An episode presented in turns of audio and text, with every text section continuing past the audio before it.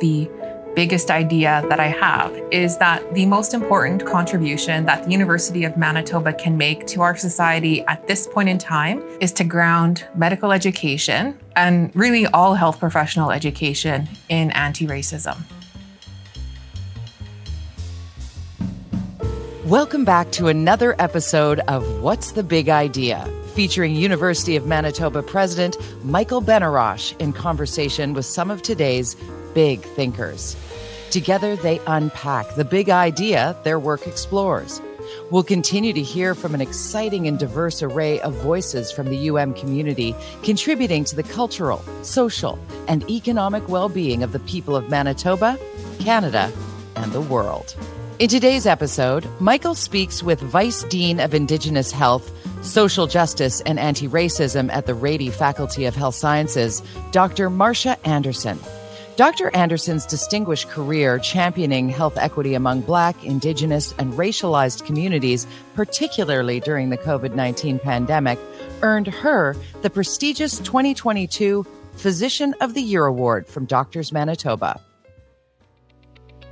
Just reflecting back on the last two years, we recognize certainly as an organization who was actually running into the emergency and who was running away from the emergency. And so I certainly commend and honor and value and respect Dr. Anderson for coming to us in the middle of an emergency and wanting to, to step up. She's been a remarkable leader around all of our EDI activities. She's remarkably committed to Indigenous communities, and I think she has all the facilities it takes to really move this agenda forward. And through her listening and through her patience, has really, really made a huge difference, as well as uh, just genuinely being a very strong Indigenous woman who is using her gifts and sharing it with her community. And we are so, so proud that we had the pleasure to cross her path.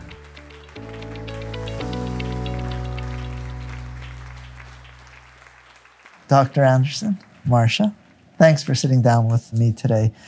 Your leadership at the Rady Faculty of Health Sciences and in our province has truly been outstanding. You're so deserving of all the awards and recognitions that you've received recently. And I'm really grateful that we have this opportunity to sit down today and discuss your work. And so I want to begin by asking you to answer kind of the central question of this podcast What's your big idea? Well, thank you for inviting me and giving me the opportunity to really kind of crystallize some thoughts around this. And the most important contribution that the U of M can make to society at this time is to ground medical education and really all health professional education in anti-racism. And so on that point, you've you've played a really critical lead role in Manitoba's pandemic response including leveraging public health data to show how the illness was disproportionately impacting Black, Indigenous, and racialized communities. Mm-hmm. What did the pandemic teach you about racism in healthcare? What the pandemic further showed, or almost helped me to see in deeper ways, was actually how much racism impacts people's health before they hit the healthcare system doors. We've known for a long time from different studies that Indigenous people have been disproportionately impacted by previous pandemics, going back to the time of the Spanish flu, certainly the situation here with H1N1. So we were anticipating that. And then there were lots of calls from diverse communities, especially from Black communities and Black health professionals, to ensure we had the ability to disaggregate data. The biggest lesson through that for me was how important having data in real time was to influence decision making. And it's not an easy win. There's still a lot of background, you know, evidence review, data synthesis, and advocacy that goes into ensuring that that data is used appropriately and effectively to influence decision making. But in the absence of data, that doesn't start at all. And so when we think about racism in the healthcare system, again, we have to think about if we want to address systemic racism in healthcare, if we want to reduce racial healthcare gaps and racial health gaps, what's the data that we need to drive decision making there too? And what was the data showing you that that had such an impact on mm-hmm. our provincial response? Sure. So there was a few key findings that I'll, I'll, highlight for this. So first of all, for First Nations people, infection rates were higher, severe outcome rates were higher, and they occurred at significantly younger ages than in the general population. So also in when we have to combine the data for all diverse BIPOC communities because of statistical power and and things like that, recognizing that there's a lot of heterogeneity or difference between diverse BIPOC communities. So I just want to say that first. But that same pattern that was seen in First Nations was also seen in BIPOC communities when we look there. Higher case burden, higher case severe outcome rates, and those severe outcomes occur at much younger ages. Now, if we didn't have that data, we wouldn't have been able to do things such as applying an age based differential for First Nations people in the vaccine rollout, where we use that data to successfully advocate to make the vaccine available at age 55 for First Nations people, for example, when it was available at age 75 for the rest of Manitoba. And we see that even carrying on now, where the response of public health is is in the way that you've just discussed. So that it obviously had a very big impact during the pandemic. And have you observed other gaps in care or different health outcomes for racialized groups that you think are also important at this stage of discussion? Absolutely. We don't currently have the data available in Manitoba to regularly disaggregate other health outcomes or health care quality by race.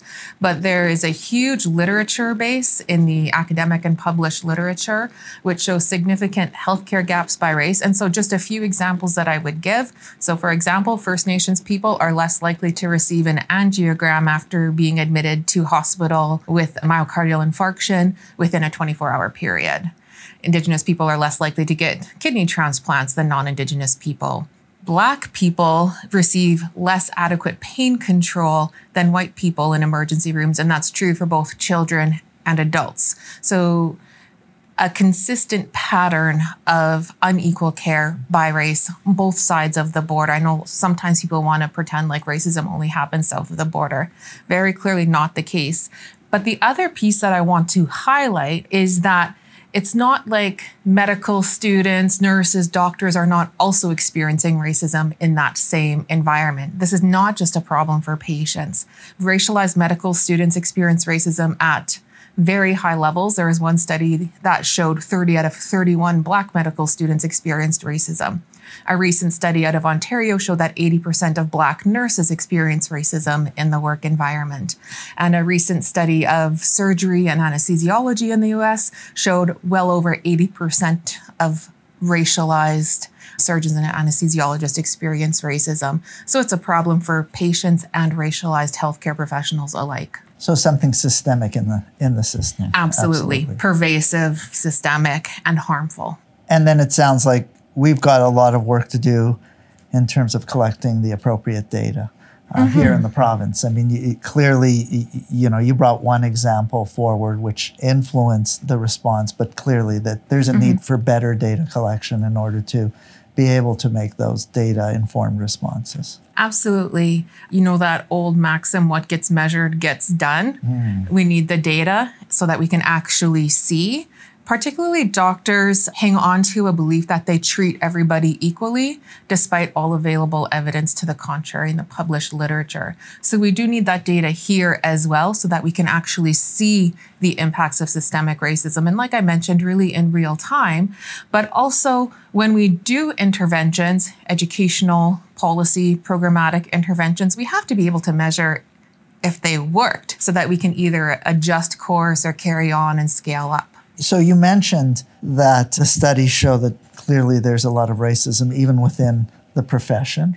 And you've spoken previously about racism that you encountered mm-hmm. in the late 90s and early 2000s. What was your experience as a medical student? And how would you describe the culture of health sciences now?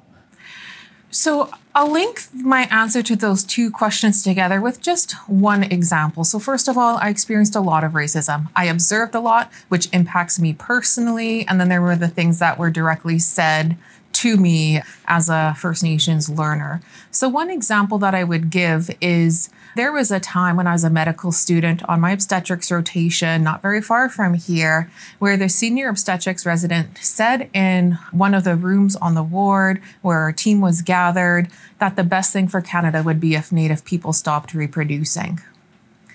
So, at that time and in the power differentials, uh, first of all, like I was both shocked and hurt because clearly that statement was directed at me and felt pretty powerless to do anything about it. So recently, I would highlight how that notion continues in the recent release of the Senate report investigating forced and coerced sterilization of Indigenous women. Clearly, those two things are linked, right?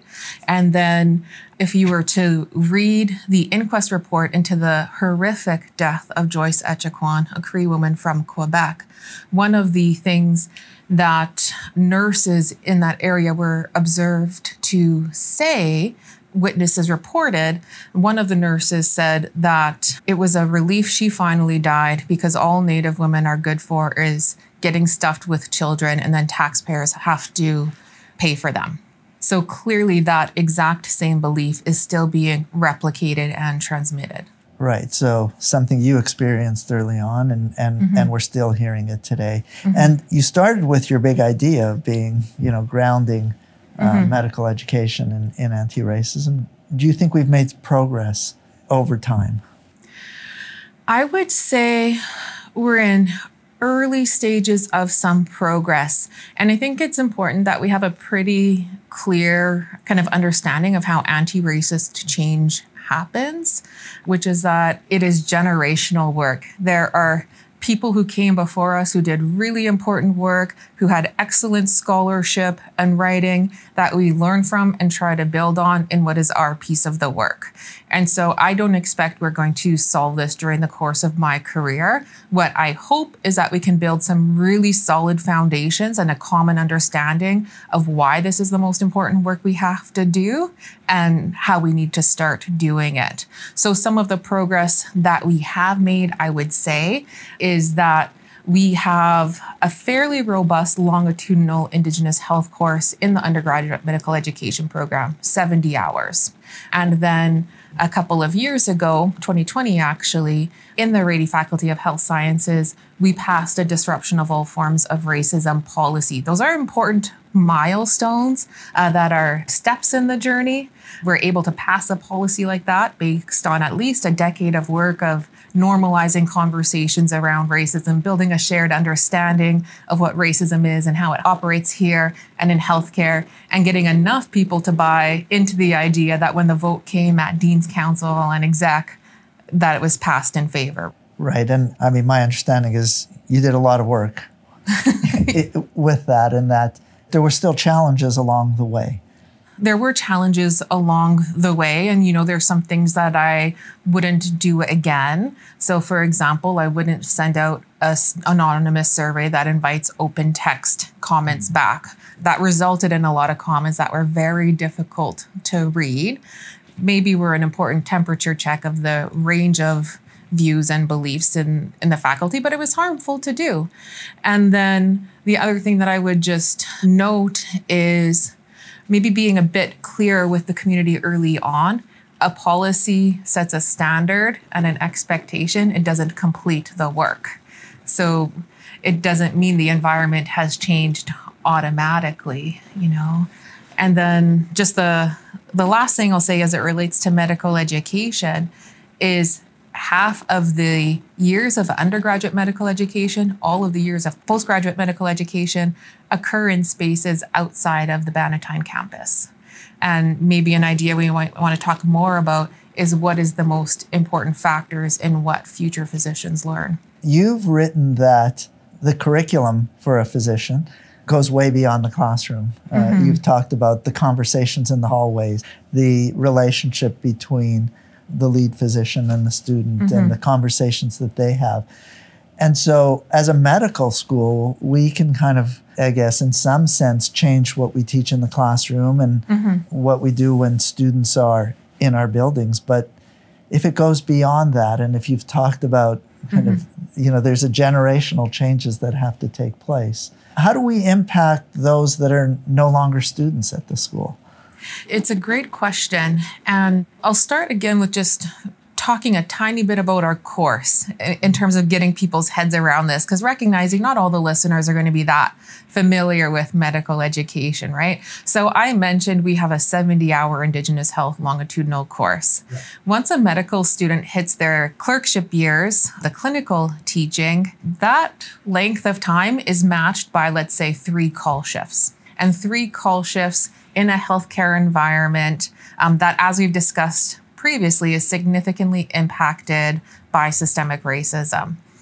And when we shift our thinking away from thinking about medical school curriculum as objectives, content, pedagogy, and examinations, and start thinking about the curriculum as everything that medical students see, hear, and experience, then we can see how what happens outside of the formal classroom right. and in the clinical environment, even the social media environment becomes the vast majority of their learning. And the situation that we are in is that we have strong partnerships with the service delivery organizations and shared health, but we don't control the clinical environment, which forms a significant part of the milieu. And so the attending physicians who supervise medical students um, will all have some type of academic appointment with us. But the accountability for their clinical behavior, what they're role modeling day to day, actually goes through to the you know, chief medical officer in the service delivery organization. And so, one of the first things that we need to really firmly establish is aligned policies and expectations for what those physicians are role modeling in the care environment that they observe. Because if they are not educated about racism and anti racism, if they don't understand how racism operates in the clinical environment, if they can't understand how most of us as providers, probably all of us as providers, are actually participating in ways that aren't very visible to us, they can't possibly be role modeling anti racism. Yeah, and that of course goes beyond just your first four years as a medical student, yes. right? It's a lifelong. Mm-hmm. Um, so I recently read an article that argued that wokeism is a threat to medical education and puts patients at risk. Mm-hmm. Um, but can you respond to this idea of wokeism corrupting medical education and help mm-hmm. us better understand how equity and anti racism can actually improve our healthcare system. Yeah. So, this is a, a, growing, I would say, community or position of some physicians, both in our country and, and south of the border. And it really is, I would say, rooted in resistance to anti racism. It's often aligned with, for example, the backlash against critical race theory. Now, the problems I would have with that article is it makes some really false assumptions. And even in that title around endangering patients, it's like, well, which patients? Because there is a wealth of evidence that shows actually patients are already in danger in our current system with medical education as it has always been carried out in North America, right? It's not like we have a whole bunch of doctors who practice free of racism and yet we have a huge amount of racism in our system. Those patients were at risk because of how we trained health professionals. So I would really challenge the idea that patients weren't in danger before. And I would push the authors and the physicians who are taking that stance to really clarify which positions do they feel are being put in danger now, right? Similarly, this idea that medical education wasn't corrupt before. Of course, medical education was biased before, right? And there is, again, a wealth of evidence that documents how the medical college admissions test is biased against low income people, racialized people, people who live in rural areas, people who don't speak English as a first language, for example. And then we often layer that on with things like the multiple mini interviews, also show to be racially biased. GPA assessments, which are tricky, but again, tons of educational literature around how racialized learners are graded lower, graded more harshly, right? And so we have these series of admissions tests or standards that are all known to be racially biased. So I don't accept the argument that highlighting how bias operates currently is wokeism or corrupting medical education, especially if we can consider that in the light of all the evidence around what a more diverse workforce brings. And in this context, I'll just share one example, which is the growing literature around how racial concordance between physician and patient results in a more trusting therapeutic relationship and improved healthcare quality. And I think that your first point takes us back to those examples you gave of the emergency rooms for sterilization. And we often think of the status quo as kind of this, you know, um, that's neutral in a sense, right? When, when in fact it might not be. Oh, it definitely isn't. Yeah. it's absolutely not neutral. I think color blindness just allows Right. some of us to pretend that it is. So, for a university like the University of Manitoba, then, where we're committed to making this changes, but we know that there's lots of work to do, and we have a lot of work to do uh, as an institution. What do you think we can do better? Yeah, it's a it's a really important question. So a few of the things that we could do better, I will say it would be important to continue looking at our hiring processes. You know, I've had the privilege and opportunity to sit on a number of search committees for fairly senior positions. I would say I was pretty disappointed in the diversity of the applicant pool when we know there are, are actually quite a few and a growing number of highly qualified, particularly racialized women in academia across the country. And I don't think we're seeing enough applications from there. And I think we could really deeply reflect on why. And I think we could, again, I, I'm really data driven. So I think we could really strengthen our data capture to help us evaluate those steps. So, what's the diversity of our applicant pool and taking an intersectional approach where we are looking at racial, ethnic, or indigenous identity, gender identity, ability, multiple different factors that could serve as barrier, and following that data through to who makes the shortlist and who gets offered, and looking at career trajectory once in, right? So I think we have to take a much more data driven hard look and continuous look at those senior leadership levels and hiring processes. I think we have work to do around how we hear and respond to complaints of racism, because I think that sends a big signal to our community around how committed we actually are and what our ability to actually affect change is. For example, how much power does a complainant have to have a more racially just environment compared to how much power does the union have to protect a respondent uh, or to maintain the status quo of hiring policies or or things such as that. I mean, people are watching for things like that.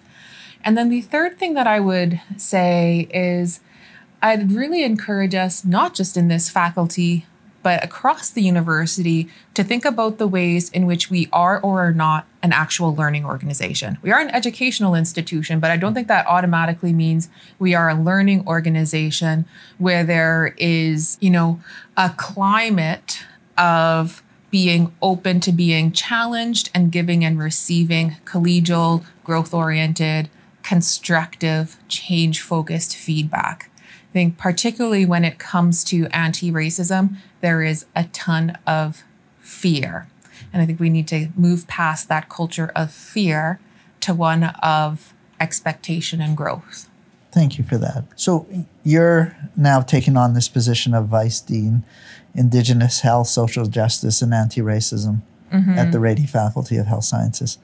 Now, maybe your dean doesn't want me to say this to you, but, but if you had unlimited budget, wh- what opportunities would you help create? Yes, I'm fortunate with my current dean, actually. And I'm sure with the incoming dean as well to have had such a supportive relationship. So, if I had unlimited budget uh, and I would be focused on our faculty here, what I would really want to invest in, and maybe there'd be an opportunity for a partnership based funding approach where we bring some to the table and the government brings some to the table. It would be really focused on how do we strengthen and operationalize our partnership with the clinical service delivery organizations in ways that actually promote that anti racist climate change in our clinical learning environments as well. Obviously, there's a win win there. One of the things I didn't mention before is how expensive racially unequal care is. So, this is really key to the sustainability of the healthcare system. When we think about how the impact of racism influences and puts racialized healthcare workforce at higher risk for burnout, especially in our current context, there's a win there. I think some of the specific things I would invest in is really creating a whole bunch more resourced clinical educator positions. So we would have more anti racist clinicians of multiple professions. This could really be interprofessional on the wards, providing clinical care, highlighting how to be an anti racist provider, role modeling that holding the healthcare team to that standard, role modeling, giving and receiving feedback when it comes to anti racist care. I think some resource clinical educators that are shared positions could be a real driving force. We could explore really robust, innovative educational series and venues and, and modalities. One of the examples that I have seen are like these um, asynchronous but team based cohort learnings online where you do your learning journey, you come up with a plan uh, of how you want your team to change or try an intervention. And this is all part of your cohort learning journey. I think something like that could really work well in anti racism healthcare and health professional education. And we could even have a series of small grants that teams could access to trial these anti racist interventions. I think there is opportunity in our partnerships with CHI, which is again partnership with government, Research Manitoba Shared Health already to strengthen the data infrastructure to support all of this work. So I would really focus that investment on a partnership based approach to changing the climate of the clinical learning environment to be more anti racist.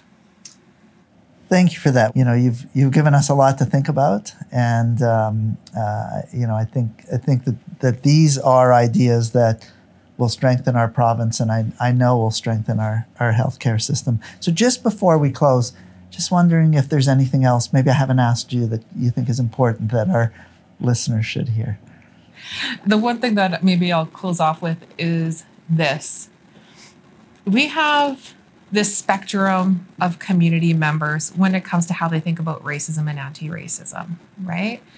And what I would love to see is that we are having more people who are committed to this work, not from fear of being called racist or seeming racist, but because of their love and respect for the full humanity and full human rights of Black and Indigenous and other racialized people that is the value base and motivation I would love to see us working from. Marcia, thank you for that. I've, I've, I've, loved this conversation, and I think we, we really do, we truly need leaders like you who understand the impact racism has, not just on our healthcare system, but on our mm-hmm. whole society, and who are committed to being part of the solution. And your big idea, ideas, um, uh, and, and the work you're doing at the Rady Faculty of Health Sciences and across our province is really critical to tackling this systemic crisis and ultimately saving lives and, and as you've said, improving health outcomes. Thank you so much for this discussion, for your outstanding contributions, and, and I'm, I'm looking forward to continuing to work with you and having you continue to challenge us to be better. Thank you. Thanks, Michael. Thank you so much for listening to another episode of What's the Big Idea with University of Manitoba President and Vice Chancellor Michael Benarroch. Be sure to watch this space for our next episode featuring Canada Research Chair in Queer, Community and Diversity Education and Associate Professor in the Faculty of Education at UM, Dr. Robert Mizzi. My big idea is that we've got to start changing the way in which we do equity, diversity, and inclusion, or EDI. We need to start looking deeper into how the systems and behaviors and practices in workplaces need to change and become much deeper than what we have attempted in the past. That's all for now. Thank you for listening and be sure to visit umanitoba.ca to learn more about this leading research university and its global impact.